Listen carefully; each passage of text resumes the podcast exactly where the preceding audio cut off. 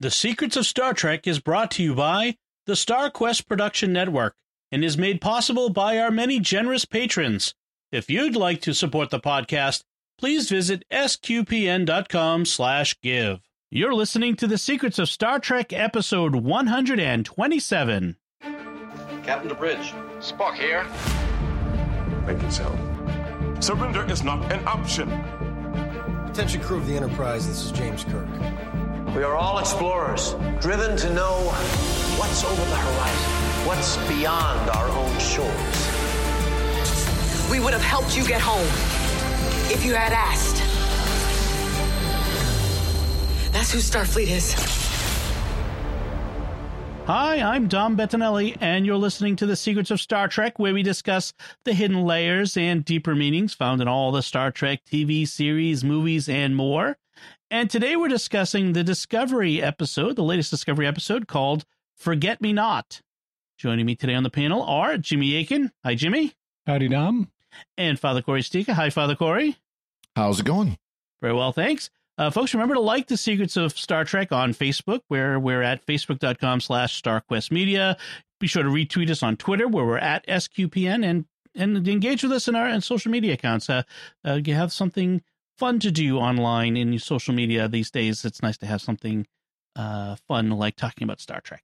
So uh, let's talk Star Trek. This latest episode starts, it's the third episode of the season, and it starts with Dr. Culber, Hugh, um, giving a, a, a chief medical officer's log, I guess it is.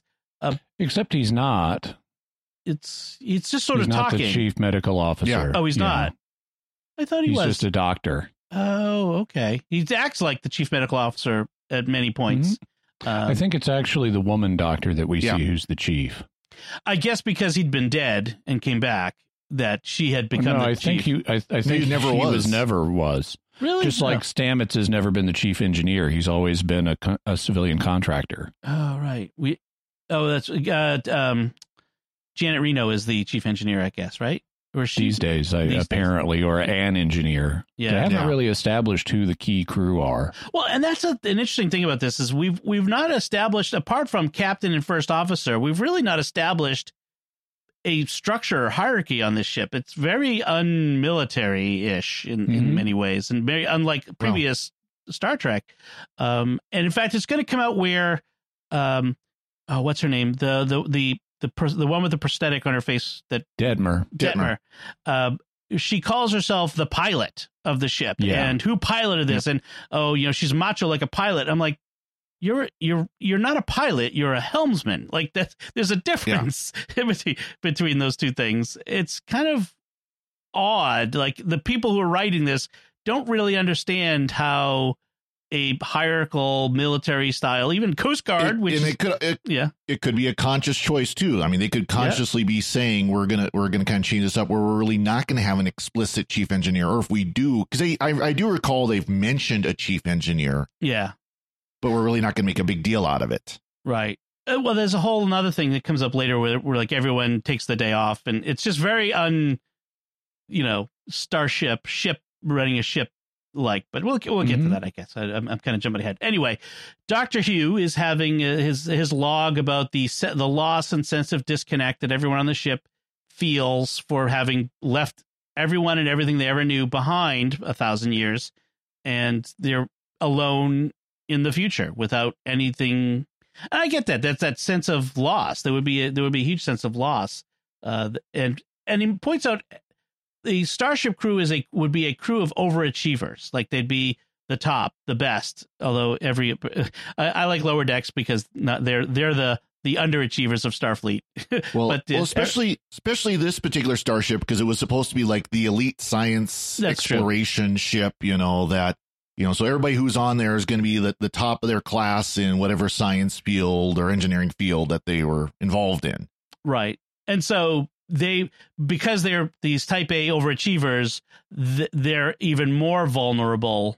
They're even more uh, uh, injured psychologically, emotionally by this sense of loss and unable to fix it because they they're that sort of fix it types. Which it's, it sounds familiar to me like the things I've heard about like at MIT, the, uh, where Mhm. they have a, a lot more trouble for uh, when students start to fail, they have a lot more trouble dealing with it because they everyone at MIT was always the best student in their school, uh, their high school.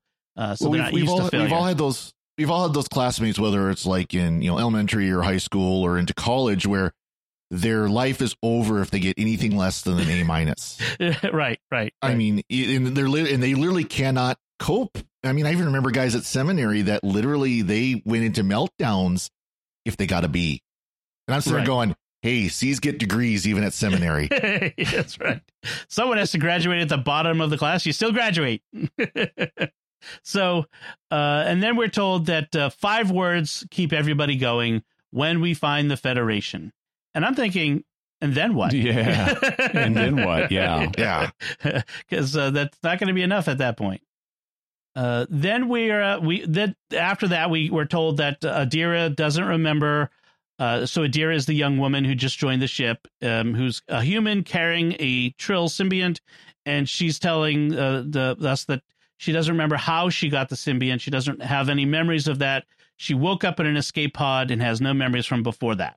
which is not credible. And I'm going to have a list of, toward the end of this episode, of the not credible statements that are made about this character. Okay, Yeah. all right. So that's not credible that she'd have no memories uh, from before. Okay. And yet end up in this situation. And- right, Because right. she then joined the Earth Defense Force with no memories of a previous life, really?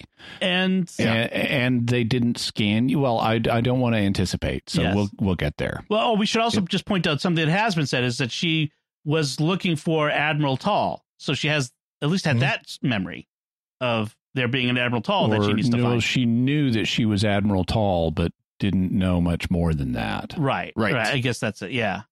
Anyway, and she was he- looking for a Federation ship. Right. So Hugh suggests going to Trill to deal with this, which is logical, um, because there's never been a human host. And I'm thinking, well, oh, right. Not at that, that, they point, know about. well, at that point, there hadn't been because Riker does become a human host for a Trill, but that's in Temporarily. TNG, which is years later. Right. So, okay. Uh, like in Yep. the next century or 800 years ago. Time you so the uh the, they get there and the the they they get to trill they're very excited the burn had decimated the symbiont population because apparently there were a lot of symbionts on board starships uh, so Mhm. any symbiont that returns home is a cause for celebration because they are the bearers of their cultural memory Yeah. and Before we get there, though, there are some additional plot threads they start laying down. One of them is uh, Saru goes to Stamets and tells him figure out for some way else to fly the spore drive now Yep. because you can't be the lone navigator anymore, which Right, makes right. sense. He points out in the post burn era, the spore drive is an even more critical resource and it can't just all rest on him because what if it, something happens to him?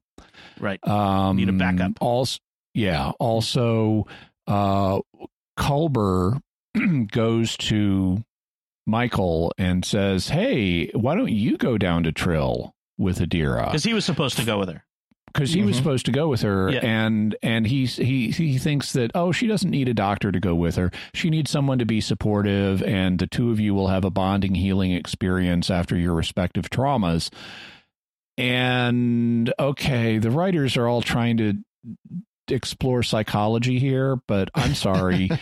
this is a human with an alien organism inside of her. There needs to Yeah. be a human medical professional down there to speak to the medical aspects of the experience since they're Right. trying to get the two systems working together biologically. yes And so Culber should have gone. right But he notices that Michael has loosened up since she's been away for a year. And once more, we get it's like an opera. You know, in an opera, when characters are noting something, they sing about it and they repeat it. So it's, it, I feel like we're in an opera where Yes. everyone is going, Michael is so different. She is so different. How you noticed how different now Michael is now. And yes yeah that's true It just keeps keeps coming up. Well, Let's- and- let's and hammer I, that I think with good reason because that was one of the biggest complaints about Discovery was Michael Right. Burnham is the center of attention, and she's not the most likable character. yeah see Although, is of she course, likable this- now this whole scene- this whole scene basically reads of we need to get Michael Burnham on the planet right Right. It's I important. mean, that's that basically all it is. Yeah, it's Michael Fine, needs but to be Culber should have gone too. Right. You, there's no reason you can't have the three of them go. Like this. like why only There's two? not, a, not enough room in this big shuttle that can hold yes. 15 people or whatever. Well, there's a whole Also- other thing. Why not beam down? Like why do you yeah, need a and shuttle? Al- also paint by numbers writing. Why don't doesn't Saru tell them that the Trill host we need help for is a human? Right. Yeah. Exactly. That could be helpful. Maybe they want to dig up some records before we come down. Right. That way they can surprise them. I mean, it's just we we've we've written it this way in order to create drama, which is but we've lo- I just hate this like we've made an illogical made the characters seem illogical in order to create drama. So we've made them Yeah. Take a shuttle down so we can have the drama Mhm. of of Burnham and Adira walking dejectedly back to the shuttle instead of just boop beam us back up, you know? It's like Yep. we're creating false, you know, false drama Yeah. moments. That that is paint by numbers. Yeah, Um, there's a whole class of Sherlock Holmes stories that I guess Conan Doyle was writing when he was less inspired, um, where the entire mystery would fall apart instantly if someone didn't irrationally withhold a piece of information Yeah. until way late in the story. Examples include the Sussex vampire and the yellow face. It's like both of those would just collapse immediately Yep. if the sensible thing had been done at the start of the story. Right, right, and that's that's the that's in evidence here. So Culber tells he he gives this um speaking of psychological mumbo jumbo, he gives this theory of post traumatic growth to to uh, Burnham about like trauma pu- can cannot just uh, it's not just to create stress post traumatic stress but it can also inspire us to evolve and live our lives in a different way and so you're gonna help her and he also accuses burnham of being a responsibility hoarder um i Mhm. guess which uh, okay uh then uh they she they take the shuttle down and then Culber now goes to Saru to talk to him about the crew's stress levels. So they're physically healthy, but their stress levels are off the chart. They need to feel connected to something beyond themselves, beyond the ship, like they And matter to there's our other theme yes. for Yep. this season. So uh, on the surface of the planet, the Trill freak out over Adira being human. Uh, as, as I my note says, maybe someone should have told them ahead of time instead of Yeah. surprising them. Mhm. Uh, one of the Trill that they meet uh, sees Adira. He's the head of he's the Guardians, so he's in charge of the symbiont program or whatever they call it. He's sort of a religious or spiritual leader. He sees Adira as the future of Trill because there aren't enough potential hosts. Now, this is a, a problem that's that deals with continuity Mhm. because they established back in Jadzia's day that the Symbiont Commission has been lying to the Trill population about the number of um, Trill that can host the Right. symbionts, um, and that it's va- so there was there was too much demand back in the Mhm. day and not enough supply.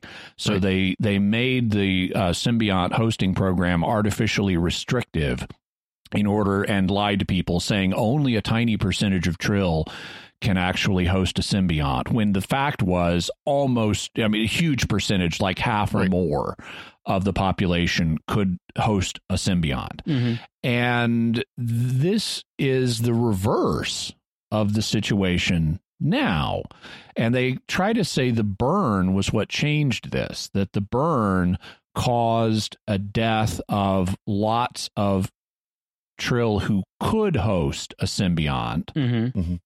And why is not clear because the burn involved dilithium going boom. Right. So, in, i- i- unless you had more than half of your population that just happened to be the potential hosts on starships that went boom, there's no reason why the the potential hosts would would die Right. as a result of the burn. And now they're making it sound like we've got a surplus of symbionts. And this is a huge crisis for our race. Why? Because they can live outside of a host. Why Well- can't they just leap around in their pools until your population recovers? And in fact, they kind of they're trying to have it both ways because they they had previously said we don't have like we've we have a dearth of symbionts You know that Mhm. having Mhm. having one come home is a big is a big uh, celebration for us. So which is it? Do you have too few or too many symbionts for the number of hosts you Mhm. have?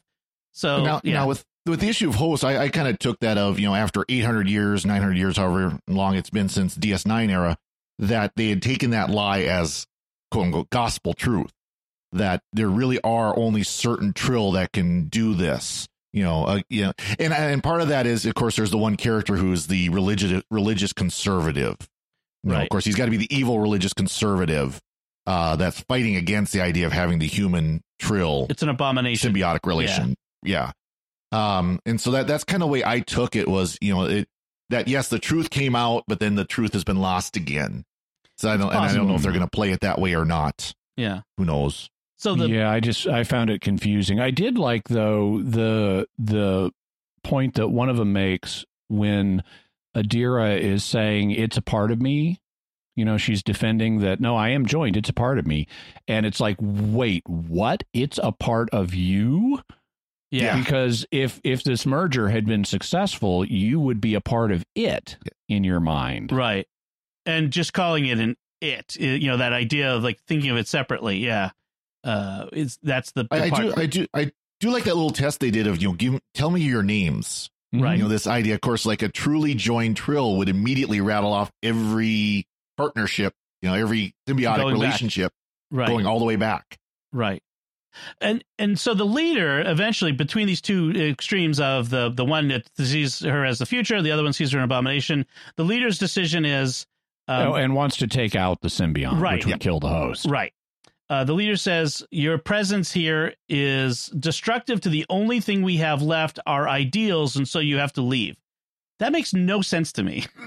like, how hmm. is that? How is her presence destructive to their ideals? Like, It, it all it also well she I guess you could say we've got this balance or something between these two idealistic viewpoints and you're mm-hmm. upsetting that balance. But this decision is arrived at remarkably quickly. yes, I mean, really, it's like okay, let's set up a commission to study and debate this, Right. and you know, we'll be it'll be a few months. well again you got you got to have to you have to have the you know the evil religious conservative who has a conversion of heart to the the, the good liberal conser- or liberal religious view you know Right. i mean that that's really what it is by the end, yeah. Uh, Well, yeah, they but uh, this decision is essentially made on the you know the doorstep of the official greeting space, or whichever it is. You know, like we- we- nope, uh, we're do- we're good. See you later. Um, Yep. Anyway, they they- as I mentioned before, Adira and Burnham are are walking dejectedly, sort of back to the shuttle, except not. Um, They're being led by some trill who, Yeah. and Michael realizes we're not being led back to the shuttle. Right. So bad bad guy who wants to take the symbiont away from Adira uh, decides to do it by force, and uh, that they get attacked, and Burnham, of course, uh, d- d- uh, I keep saying demobilizes them. super, super space jujitsus everybody Yes. and blasts them, and we're okay now. Yes, and now the spiritual leader shows up, and he wants to help and takes them to the sacred caves of Trill. Um, which they did a good job making it look like they did back in the ds9 Yes, I was going to say they look Sure. very similar. Of course, updated with new, you know, new whiz bang special effects, but we recognize it. Uh, meanwhile, Saru is quizzing the computer for ways to help the crew. We saw this last season, where or before I don't know if it was last season, where Saru, when he's trying to figure out how to lead, he asks That the was computer. first season. That was first season, right? So he asked the computer for help, and so he's asking the computer for ideas for how to help the crew with this problem that Hugh brought up to him. And the Sphere AI starts responding. And in fact, it's it responds in the voice of the AI Zora. from Zora, the AI from Calypso. So we find out now that the AI Zora in Calypso is the Sphere data merging with the Enterprise Enterprise. Sorry. Discovery. Discovery's computer. Uh, it's just, uh, uh, wishful thinking. Yeah, and this this he immediately orders a level 10 diagnostic and but I'm sorry, your computer is glitching bad, dude. Yes. and I wouldn't trust anything it says at this point. Right. And you know, it, it, trust is earned and when your computer suddenly changes its personality that's a major sign Mhm. that there's something wrong that you need to get figured out. So he he's entirely too trusting So of Yeah. what the computer tells him. Basically, it makes two suggestions. One of them is give everybody the night off, and the other is uh, get your bridge crew together for dinner. Right. Uh, now this is the problem. Another problem I had, like I mentioned before, you can't on a sh- on a ship. You you can't give everyone the night off. Someone's got to keep things running. You have to have oh, a you could just put it all on crew. autopilot. You can just put it all on autopilot. Of course. Yeah, That's- that- if- that's- if, you could, then why Now- do you have a crew? I'm, I'm wondering if by the end of the season, the sphere data will take over the computer completely. Yeah, Yeah, um, probably. Pretty clear. Yeah, I think so. Um, so Saru has Thanksgiving dinner with his uh crew. Uh, My they, dinner with Saru. Yes. Yeah. that's it. That's a good one. They hold they hold a ceremony of some sort to recall their choice to follow Burnham through their wor- the wormhole. Uh, They all say I sequentially. yes, and then Georgiou, uh, who I, I've I've come to love because she punches a hole in their excessively inflated ceremony. It's like one of these team building exercises, like a corporate team building exercise. Uh, the dinner then falls apart when they start making haikus, and Detmer gives one that attacks Stamets for his self-important arrogance. Most inappropriate haiku ever. Wow. we get we get really I mean he she and she's still been continued to be wiggy. Yes. Yeah. and and we and at first she's obsessing about his blood being Mhm. on the floor of sick bay Right. and it makes no sense it's like this is some weird psychological fixation of hers Yes. and and then she goes after him personally when he starts to push back on this is inappropriate and the two of them go after each other Right. and he he goes after her because she views him as being this super important savior navigator guy and he views her as a barely competent pilot Yes. Mhm. um, and she feels like everyone ever since the spore drive he's been getting all this credit for these amazing stunts they've been pulling off when in reality she's had to save the ship repeatedly and nobody Yep. is paying attention to her and I like that Owosekun stands up for her Yep. a- after Stamets storms off, but Owosekun stands up for her and says they should thank you for what you've done on this ship. Right. And Owosekun, who sits next to her, sees what she does every day Mhm. and so, and recognizes the contribution that Detmer's making, even though Stamets is sucking all the oxygen out of the room. Yeah. Um, so this is this is this was fairly interesting. It was also very awkwardly written, Yeah. but Yeah. psychologically, it was fairly interesting. Well, it, it's, it's been clear since the second episode where Discovery came through the, the wormhole and all that, that uh, they're playing it that she's going to have PTSD. And this just kind of reinforces that, that this is kind of her lashing out Yeah. with that. or and then, of control is it- in charge. I'm just kidding. I think Yeah, my theory no, on control is, no. is off the table now. I, I, it, it ain't, that ain't happening. no, it's this not. this is this is very much I think an issue. She's got some PTSD from the Shenzhou, from issues Discovery's been through, and of course the crash landing Yeah. definitely did not help that matter either. So Yeah. I think that's kind of how they're gonna they're gonna play that. It's true. Uh, I do like how it ends because Georgiou, as after everyone storms out, Georgiou says, "Well, at least the wine was good." And Takes the she's walk, walking off with a carafe of it. Yeah. that was good. so, uh, meanwhile, back in the secret caves of Mak'ala on Trill, uh, Adira is unable to. She's you know floating in the uh, in the pool, and she's unable to make this connection with the symbiont uh, because she has a, some sort of repressed memory related to the joining that she has to Yeah. get get through. Um, And so they're going to put her into a state known as communion. Yeah, Um, and that causes her to get instant super cataracts that block out even the irises of her eye, of her human eyes. Yeah. yes, and sinks.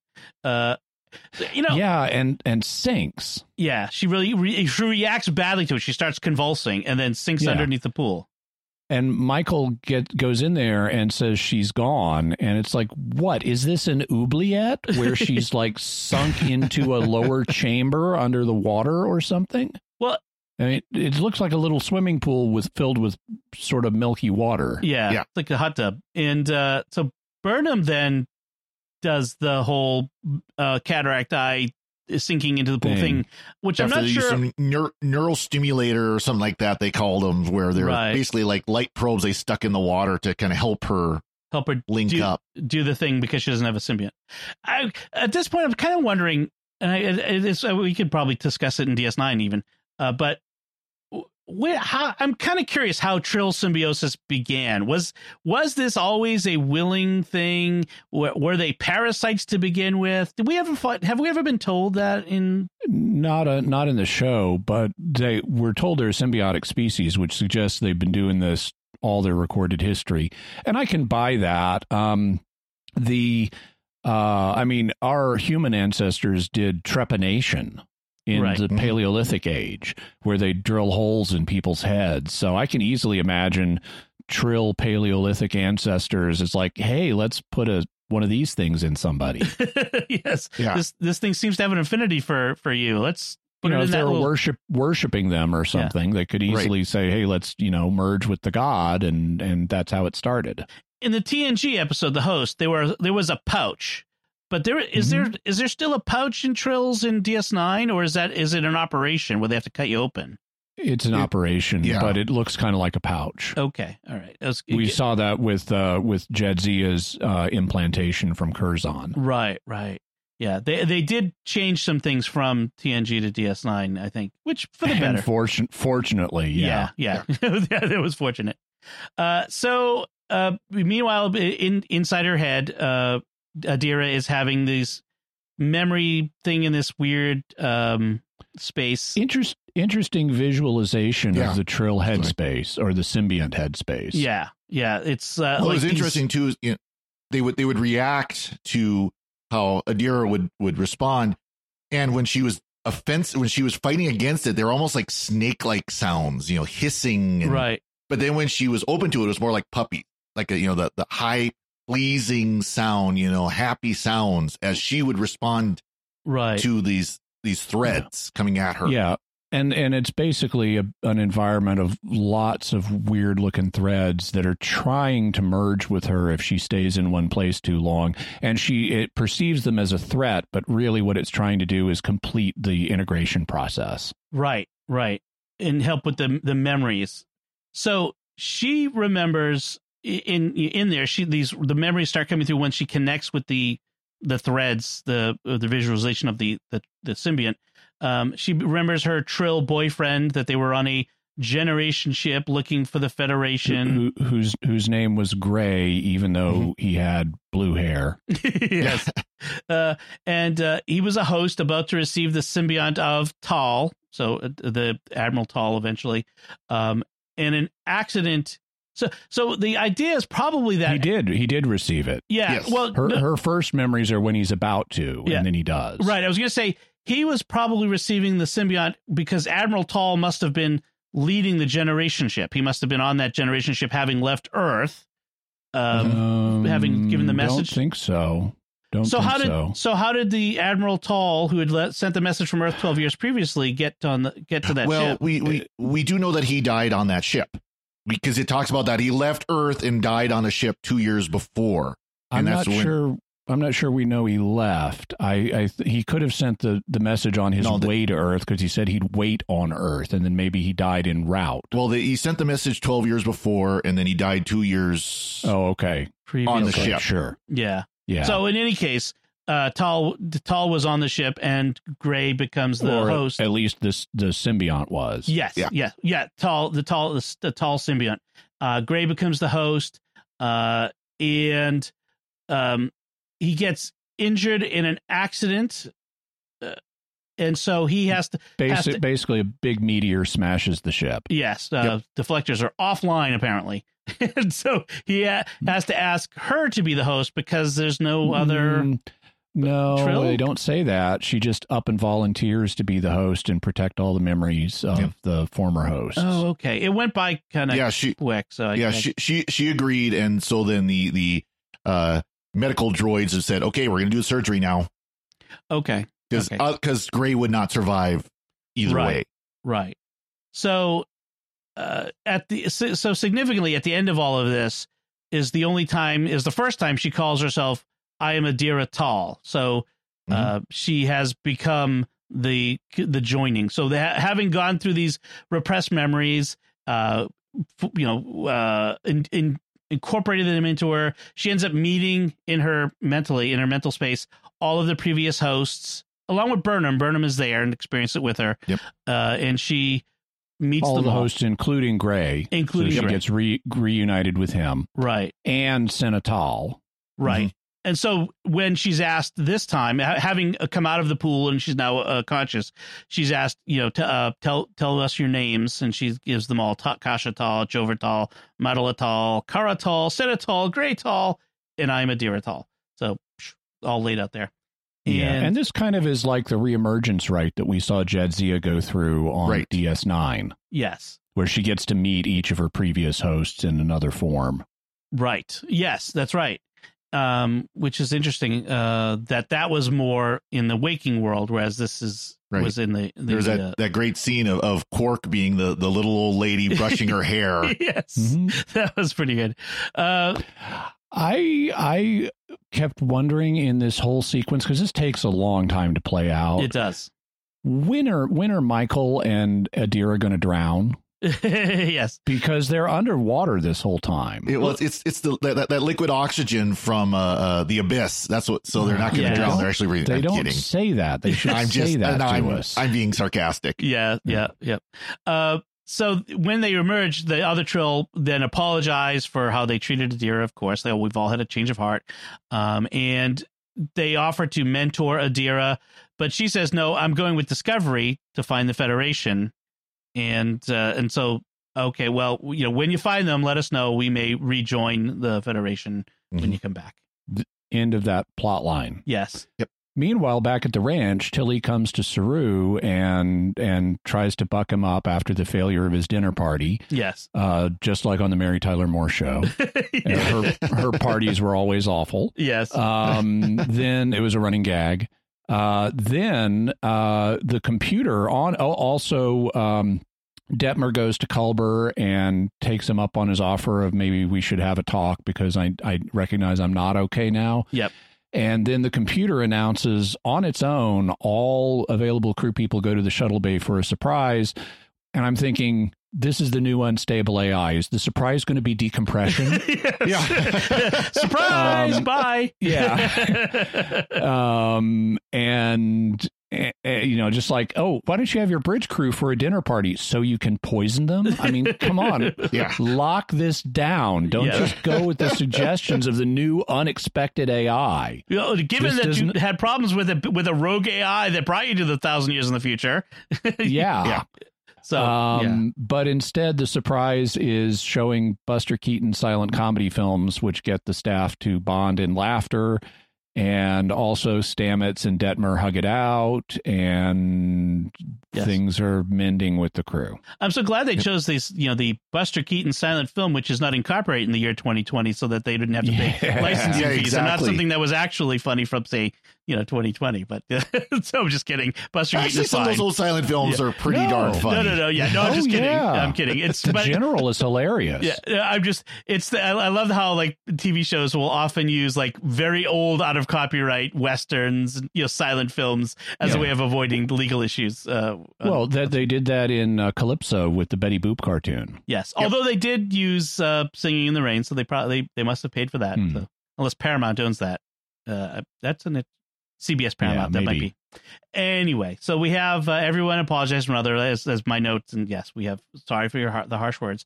Saru theorizes that because Discovery protected the sphere data, data, sorry, my Boston accent coming out, data. Now it protects them as the Zora AI. He doesn't call it Zora, but we know it's a Zora AI.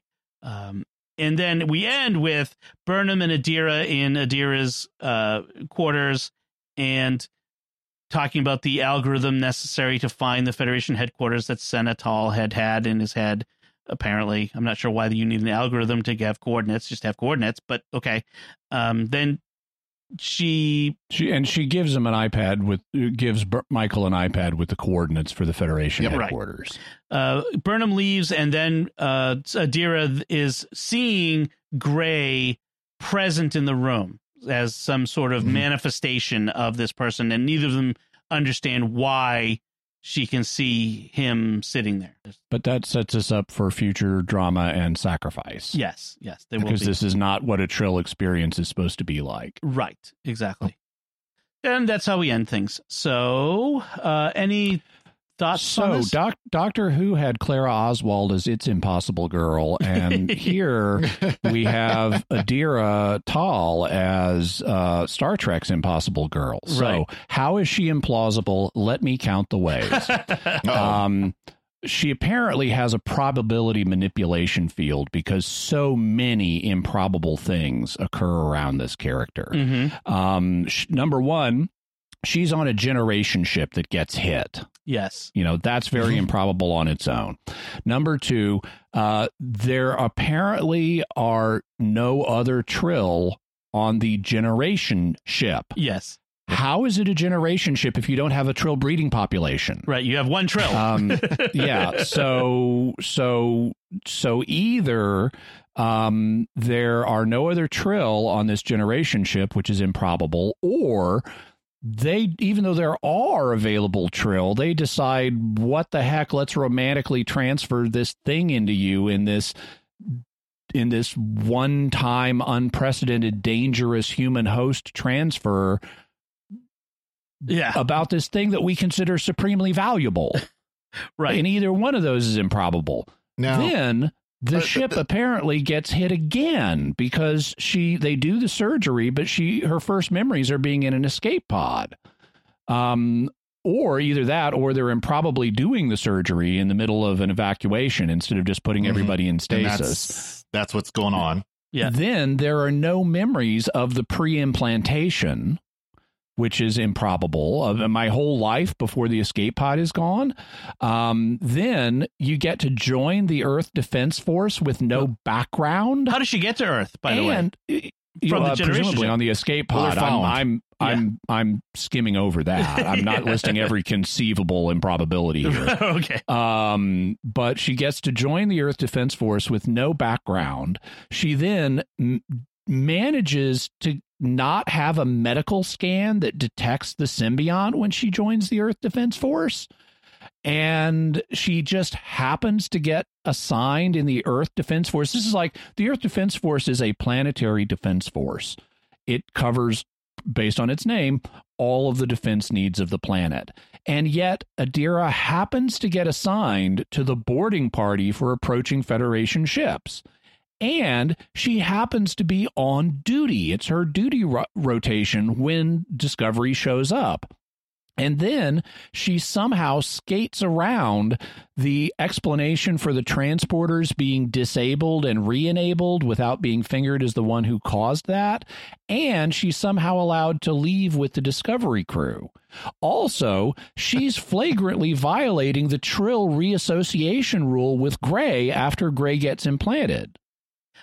I Well, can't- actually, no, okay, no, maybe not No, on that no, one no. Yeah. um, because she because since there wasn't an implantation previously, Yeah. but it, there's just this overall pattern of none of this stuff with Adira is at all improbable. Is not at all. Is it all probable? Right. It's it's Yeah. all incredibly improbable, and I that's weak character writing. Now, the, the only the only one I would take issue on that is the issue of the actual implantation. As far Mhm. as in the original middle of the search, as we we commented on, Gray was going to die. Tal was Mhm. still viable. There was an emergency. However, yes, I agree with you. Then after that, there wasn't another trill available to reimplant Mhm. later. You know, like there was with the issue with Riker. We talked about Right. that before. We, and know, I and I recognize that this the timing of the surgery and the the vessel damage is the weakest one of those, but still the Yeah. overall pattern is just incredibly improbable and that makes for weak writing. I do like though that they hung a lantern on one of the series most annoying ticks because they had Adira tell Michael don't say anything annoyingly inspirational that makes me nuts. Yes. And that shows recognition on the writers' parts that they have a problem with their characters saying annoyingly inspirational things. right, right. Yeah, well, then they, they play play on that a little bit more. Where it's like, well, say something inspirational now. Don't screw this up or something like that. I can't remember Yeah. exactly how, Yeah. how they put it, but yeah there, there are some there are some good moments in this episode like as we've pointed out but yeah the the it feels like we've decided we need to get this character adira on the ship as quickly as possible and we're just going to ram it through any improbabilities and get her on board uh, in this in this episode these two episodes uh, because we only have 10 episodes of this season and she just Right. needs to be there and established by episode 5 I mean, it really kind of feels that way so yeah Well, it- it you, is you also weak. you also forgot one more improbability there, Jimmy. Two episodes ago, the shuttles weren't available, so they had to walk across this foreboding Yes. landscape. But now they got shuttles, so they're good now. but not transporters. Yeah. Oh, I, I, I complained about that. That's just that's not one connected with Adira directly. yeah, I know. Yeah, yeah. More improbabilities. All right. Uh, I, so I think that that should do it for now uh, on this episode. We do have some feedback, listener feedback, that I wanted to, Aha. to share. Uh, Casey Taylor sent us an email and says, uh, "Much as I hate to admit it, you guys nailed it reviewing Discovery's third episode of the new season, People of Earth. And I only say hate to admit it because I want the series to be the best it can be. I enjoyed the episode, but definitely felt some nagging questions, and you pinpointed several of them with the plot holes. But you made it more important, a, a more important observation about the show, and it gets to something I've been pondering when contrasting Discovery with The Mandalorian, the, the new Star Wars series. hmm Star Trek shows definitely tilt quite far into tell over show. In other words, the old Mhm. adage, don't tell, show. Whereas The Mandalorian does an excellent job with show, don't tell. Star Trek struggles to tell stories without explaining and re explaining the point it wants to make, and that was very much in, on display in that episode of Discovery. And once again in this episode of Discovery, too, unfortunately. Yes. So, um, what, what do you, Yeah. I, I would agree. I yeah. agree. Yeah. Yeah. Star Trek has a problem with over explaining and using narrative to bridge improbabilities. Yes, yeah. Yeah. Uh, Michael Chabon is a is a good writer, and I've read his, some of his books. He's the showrunner for for Discovery. He doesn't Mhm. write every episode. He doesn't write every script, but he's the showrunner, and I feel like he's better than that. like he's good at show don't tell. So I don't understand why Discovery is doing this, except with I I kind of feel like this is a, a an artifact of not completely because like I said, the Mandalorian manages it, but it's a, a partially an artifact of the 10 episode uh season that we we kind of uh, saddled with these days with a lot of shows Well, when you have 20 something episodes you can you have time to tell a story well, especially when you're doing it as a story arc, you know, because we see this with New Who as well, where it can get into right um, telling a lot more. The Doctor rambles off a whole bunch of plot points that they could have shown if they had another episode or two to actually show it. right right but the You know. mandalorian like i said the mandalorian manages to to do it without having to you know narratively unload on us so Well, and that's partly because it's it's really a choice as a writer of how much do you want to try to take on in the space mm-hmm. available. yeah If you if you want to ramp the story up to massive stakes, you've you've got less space to do that in and you're going to rely on verbiage more like this substance is 14 times stronger than diamond, you know. Is Right. that okay, that's just verbiage to ramp up the drama. right Just show us beating his fists on a hard wall. right That's all you need to do. right right Um, and and so so if you keep the stakes lower, you don't have to engage in as many improbabilities, and Right. you don't have to engage in as much verbiage. And it also the artifact is they're trying to do a lot more in this series. With the Mandalorian, mm-hmm. you have one thread that you're following, the main character and his Yeah. sidekick. Mm-hmm. Whereas in this, you've got half a dozen different story threads going. You have the main one, then you have like two or three B plots, you know, that you've that you're trying to sustain, and so you don't have as much time to do it. You be, so you have to take shortcuts. They're also trying to do psychologically complex stuff in a short space because they're right. trying what they're trying to do is in in this episode is explore the psychology of Adira Mhm. and Burnham and every member of the crew that we see Yeah, right. all at once yeah, that's and true. their complex relationships and they end up making stupid mistakes Well, in the writing as a result. Well, especially with the crew, they're kind of making up too for two seasons where they didn't do a very good job of that Right. to begin with. I mean, season one, we, we commented at the end of season one, Who How many bridge people? crew members did we actually know? Yes. Who are these and by people? end of season two, we start to know Detmer and some of the other ones. Yeah. But it's just like now they're trying to make all that up, you know, make up for all of that. Right. And it this the writing obviously suffers because of it. Yep. That's true. Well, uh, Casey, thank you very much for your uh, your email. We, Yeah. We'd love to get feedback from listeners and uh, gives, causes some good discussion. So thank you. All right, well, let's wrap things up there. We want to take a moment to thank our patrons who make it possible for us to create the secrets of Star Trek, including Michael E., Adam B., Mark B., Nellie B., and Lynn Z. Their generous donations at sqpn.com slash give make it possible for us to continue the secrets of Star Trek and all the shows at StarQuest. You can join them by visiting sqpn.com slash give. So, what do you think of this episode of Discovery Forget Me Not? You can let us know by commenting on the show at sqpn.com slash trek or our Facebook page at facebook.com slash starquestmedia or send an email to trek at sqpn.com. And we'll be back next time when we'll be discussing the next episode of Discovery titled Die Trying. Until then, Father Cory Sticha, thank you for joining me and sharing the secrets of Star Trek. Thank you, Dom. Jimmy Akin, thank you as well. Thank you and live long and prosper. And once again, I'm Dom Bettinelli. Thank you for listening to the secrets of Star Trek on StarQuest. And remember, don't say anything annoyingly inspirational.